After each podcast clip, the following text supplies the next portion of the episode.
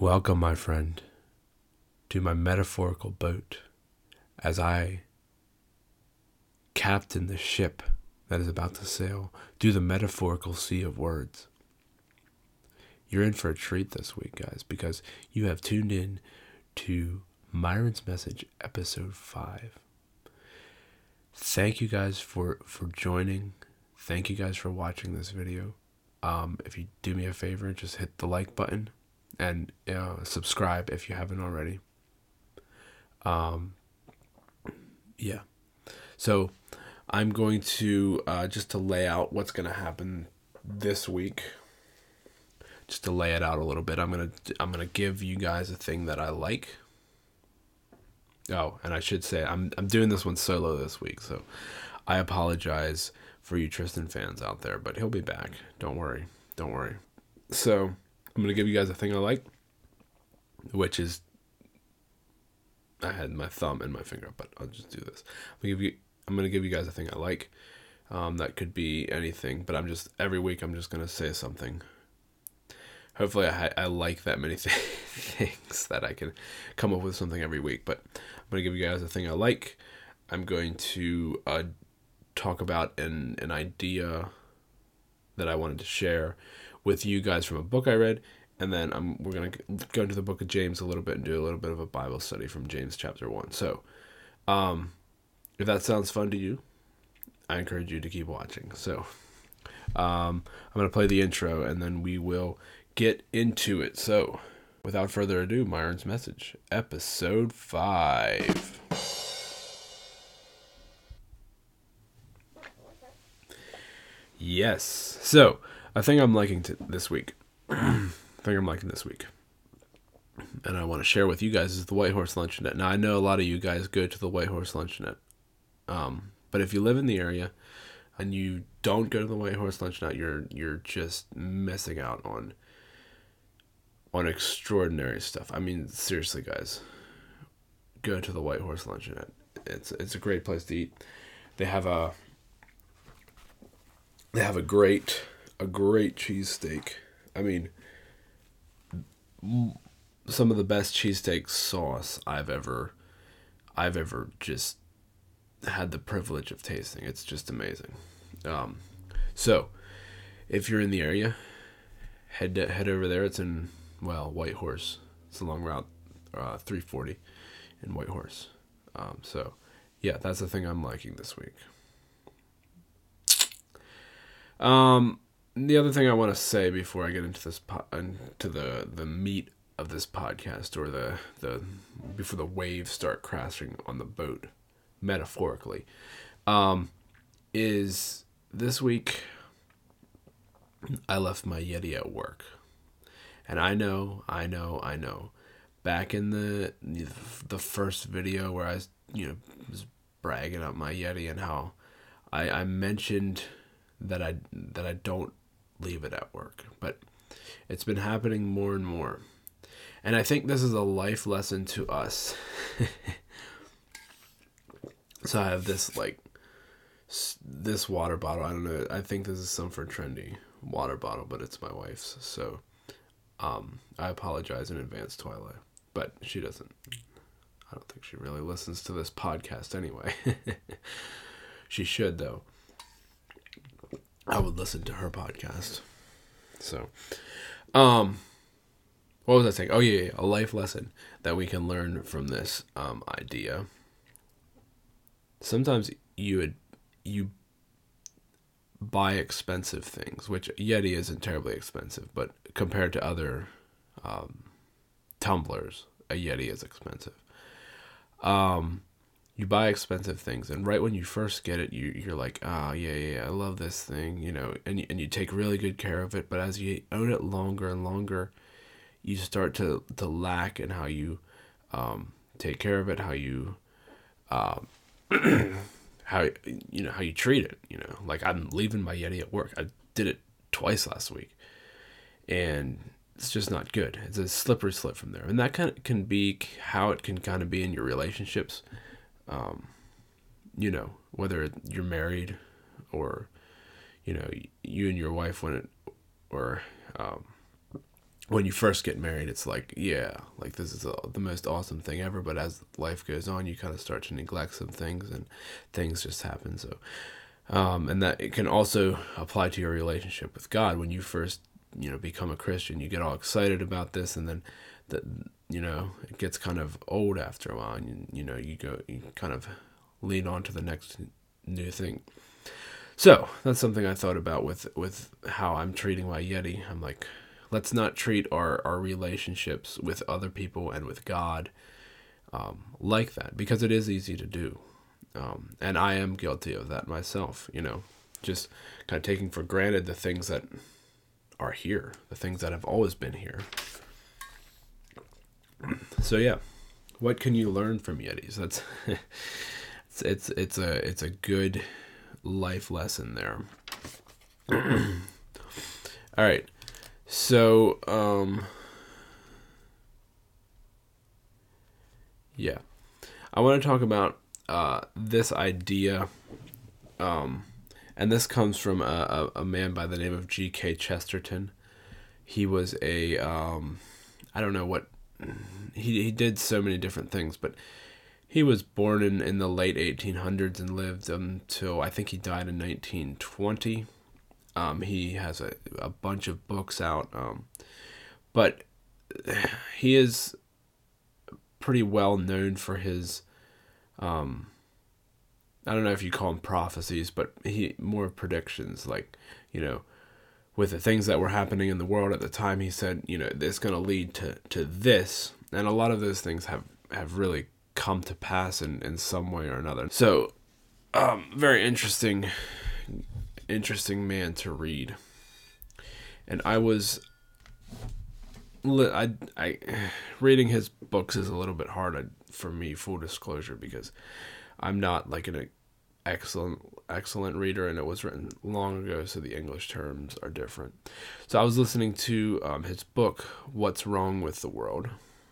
Very good book. And G.K. Chesterton was, I believe he was a Catholic. So he was a religious man, but a lot of his writings don't really have anything to do with religion. They have a lot to do with social issues, social problems. Yeah. Anyway, I was reading his book, What's Wrong? I was listening to, sorry, not reading, because I don't have time to just read everything. But I was listening to his book, What's Wrong with the World, about maybe a month ago. And this one idea that he had kind of stuck out to me. And so he was saying this in the context of people hating capitalism and wanting socialism. And the idea was that, sometimes you need to change things. So, in that situation, people were sick of some of the bad parts of capitalism, which, believe it or not, there are bad parts of capitalism. And they were saying, well, we need to change the whole system to this thing, which is something a lot of people are saying today. And his point was, look, whenever you change something, if you change to socialism, you're going to take care of some of those problems that you were worried about, yes. But a whole new set of problems is going to come along with that. And I was thinking about this, and then there was a situation at work where I felt someone higher up in the company made a decision, and I hope nobody from work watches this. I don't think they do, but it's okay if they see this. Someone higher up in the company made a decision that helped what he wanted to get done, but it hurt me. It hurt, not like emotionally, but it hurt what I was trying to do. So, he saw something and he wanted to change it, but his version of changing hurt me. It caused a different set of problems in a different area of the company, if that makes sense. So I think this applies to a lot of things. When you when you want to change something in your life, just make sure that you're not hurting. It's not causing more harm. In my opinion, if we would switch to socialism, like G.K. Chesterton was saying in his book, the problems that come with socialism, I think, would outweigh the problems that come with capitalism. Now, that's my opinion. But yeah, anyway, just something I was thinking about. And you can think about it too when you make changes in your life. Like what is that change? Like, because there's no perfect way to do something. Like in the situation at work, there was a problem. And that the higher up guy that I was talking about needed to fix that problem. And he did. He did fix the problem. He got it taken care of. But in the process of fixing problems, he caused another problem. Life is kind of all about choosing your battles is the phrase that people say. Choose your battles. And I just think that's something you need to think about, especially when you're making big decisions in life. You know, if I do this, what are the areas it's going to affect me? And maybe it's going to hurt me more than it helps me. Is it going to hurt me more than it helps me? So there you go. G.K. Chesterton, G.K. Chesterton. Yeah, if you have time, read him. It's kind of hard to follow his books because he writes a lot about the what's the word I'm looking for? The situation, the culture at the time, and so a lot of it was in the early 1900s or late 1800s, you know, and so he'll mention this person, and you know, we have no idea who that person is, but people back then would have known. So you have to, it's kind of hard to follow. Now, if you're a historian, you might know all this stuff, but for someone like me who doesn't have a great knowledge of, I mean, I have the general gist of the history of the United States, but not a great knowledge of every little detail, you know, it might be a little bit hard, but I think there's a lot of good things he said. He's very quotable. I'll put it that way. Very quotable. Yeah. So I guess that part is done. I don't have really anything more to say on that. Is the change you're making affecting you in a more negative way than what's happening already? Oh, I could say this. So like when the US invaded Iran, the idea was to topple the dictator that was bad. And yes, the dictator was bad. But now it's almost just as bad as in Iran with the democracy they set up. That didn't work. And so now there's a power grab. So when the U.S. toppled that dictator, there was a power grab, and then it ended up being just as bad. So that's another situation where it happened. Yeah, and I'm not that well learned in that and that kind of stuff. But yeah, I think that's another situation where we have a lot of wars going on in the US, unnecessary wars in my opinion, because I'm just not that informed on that subject, but that's kind of the gist of things that I sense is going on there. You know, when we overthrow a dictator in another country, is the power that, and you know, we set up a democracy, is that democracy just as bad as the dictator? All right. So we're gonna do this James thing. So bear with me here, guys. The book of James, and we're just gonna go through verse 19 to 27, and I'm just gonna read this verse by verse. The book of James is one of my favorite books, because of just the practicality of it, and I actually memorized the book of James back in school, so it's always been kind of dear to my heart. My son's middle name is actually James, so that's interesting. That was one of the reasons we made his middle name James, because of the book. So let me just start. We're starting in chapter 1, verse 19, and there's something in here that I want us to hear. us to think about a little bit. It's something, and the reason I say I want us to think about it a little bit is because it's something that I'm dealing with in my life. So, for disclosure, I'm not a perfect person. You know, I have a lot to learn and a lot to, you know, I'm not where I want to be, if that makes sense.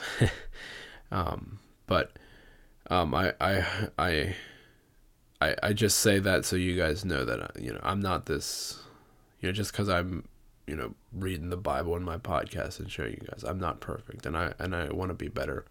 And some of the stuffs I'm going to say in here are going to apply directly to me, or I'm going to be talking to myself, if that makes sense. So let's just start here in verse 19, and we'll just look at this thing verse by verse. Know this, my beloved brothers, and I'm reading out of the ESV. Know this, my beloved brother. Let every person be quick to hear, slow to speak, slow to anger. Now let's just stop there. Let every person be quick to hear, slow to speak, slow to anger. I don't know if you guys understand how wise that is. Quick to hear, slow to speak, slow to wrath. So I encourage you guys to, you know, as you go throughout life and, you know, different situations arise, you know, whether it's work or whether it's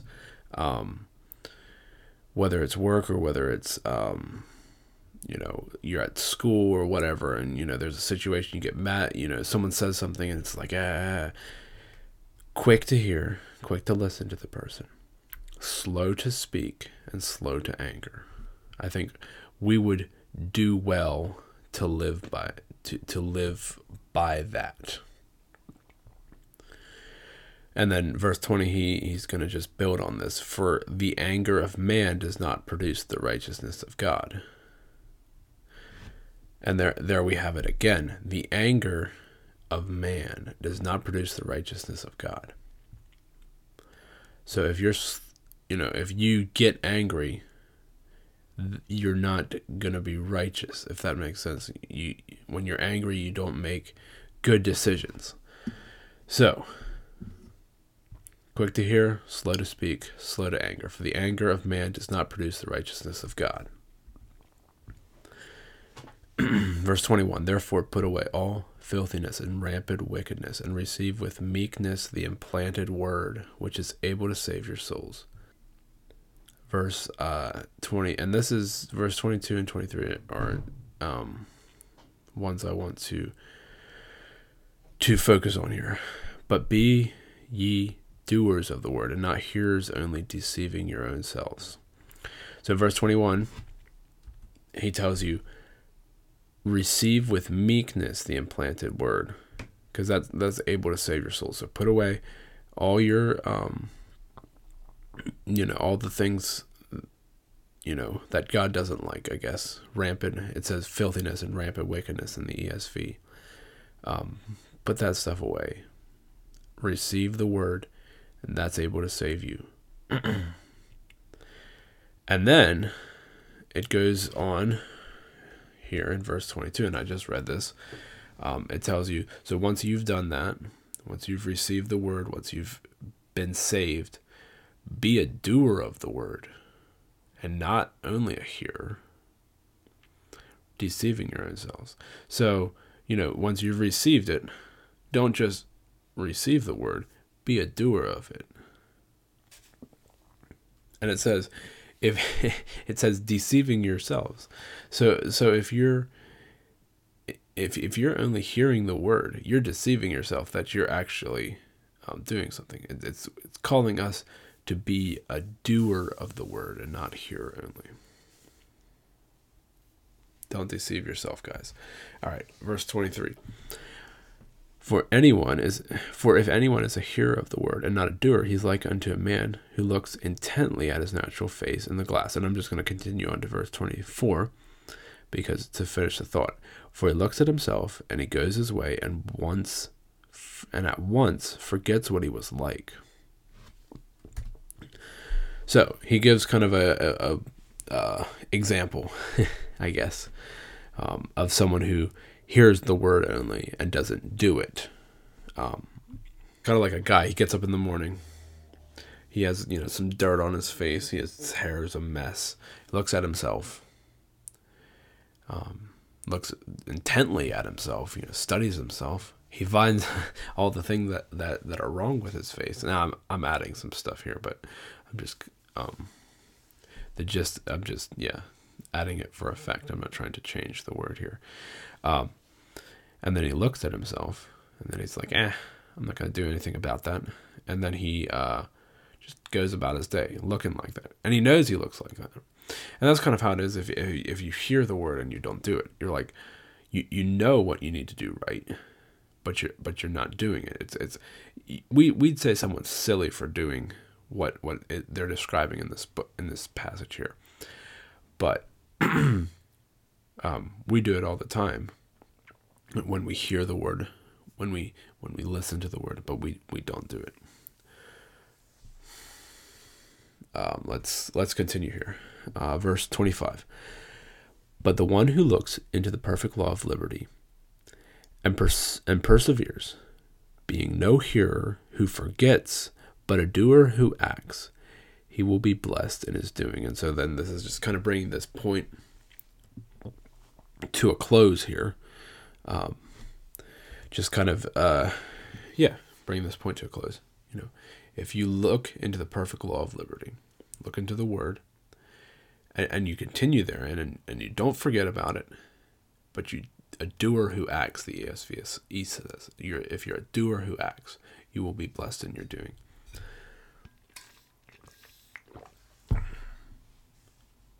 So this is something that I brought this scripture up just because this is something that I don't necessarily do the best with. It's easy to listen to, a message or read, spend time in devotions or spend time with God. And then when you're out of that, you kind of forget everything you thought about, you forget everything you talked about. So yes, spending time with God and his word is very, very important. Getting to know God better is very, very important part of the Christian life. But we should be living our life through, what we read in the scriptures. We should be living our life through like when we meet with God, we should be living our life through that. So don't be a forgetful hearer, but be a doer who acts. A doer who acts, it says. All right, let's hop back in here. We have got two more verses to go, and then we'll let you guys go. And these verses are just as challenging here. If anyone thinks he is religious and does not bridle his tongue, but deceives his heart, this man's religion is worthless. Now, it's interesting that he brings up the tongue in this passage, because in chapter 3 of James, he talks extensively about the tongue and the evils that you can cause by just with this small member of the body. But here it's interesting that he talks so much about the tongue. If anyone thinks he is religious but doesn't bridle his tongue, but deceives his heart, this man's religion is worthless. So yeah, he hasn't really talked about the tongue yet, but he equates. It's interesting that he says bridle the tongue, because he talks extensively about it. In chapter 3, let me just get there real quick.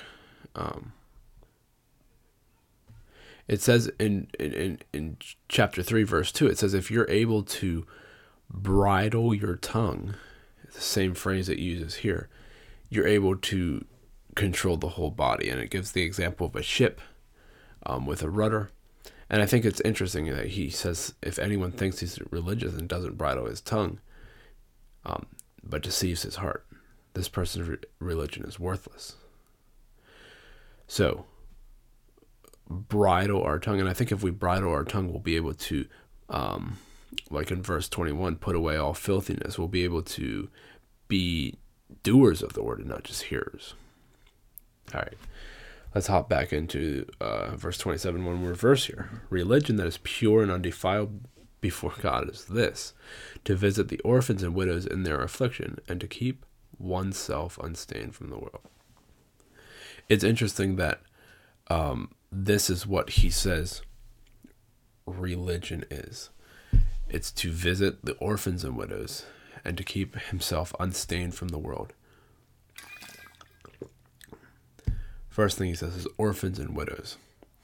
And that's challenging. Like, how many of us actually go out on a regular basis and visit the orphans and widows in our communities and in our churches? How many of us actually do that? I know growing up that was a big thing for my parents and my parents' parents, is to visit people. You know, we would go visiting some Sunday afternoons, and we didn't, as kids, we didn't really want to, but you know, our parents were just following the command in the Bible to visit the orphans and widows in their affliction, and then the second part of that is to keep oneself unstained from the world, and I think the KJV says unspotted from the world. So keep yourself unspotted from the world and visit the fatherless and widows. That's pure religion. So there you go. I don't have too much more to say about this. I just, I thought I'd do that this week, kind of just break the scripture down a little bit. Just something I'm thinking about. How can we be not only hearers of the word, but doers of the word? Because I think a lot of people watching this are hearers of the word, and we do on a regular basis hear the word. You know, we go to church on Sunday, we go to, you know, we listen to messages, we spend time with God, we read the Bible. But are we just hearing that, or are we actually doing something about it? Are we visiting the fatherless and widows, or the orphans and widows?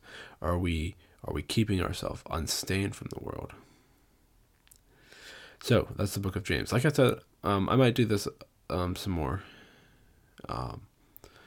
just to kind of do a verse by verse Bible study. I think it's kind of fun, kind of interesting. I didn't actually really study for that. So maybe next time I'll spend a little bit more time in it. And I'm not saying I'm going to do this next week or every week, but felt like I should tonight.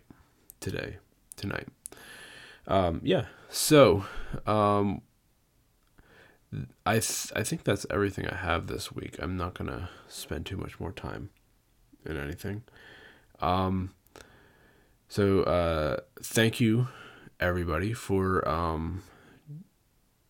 entering the proverbial or the metaphorical ship with me and sailing the metaphorical sea, and we have now reached metaphorical land. And so at this point, I'm just going to stop talking. So I'll see you guys next week. Thank you guys.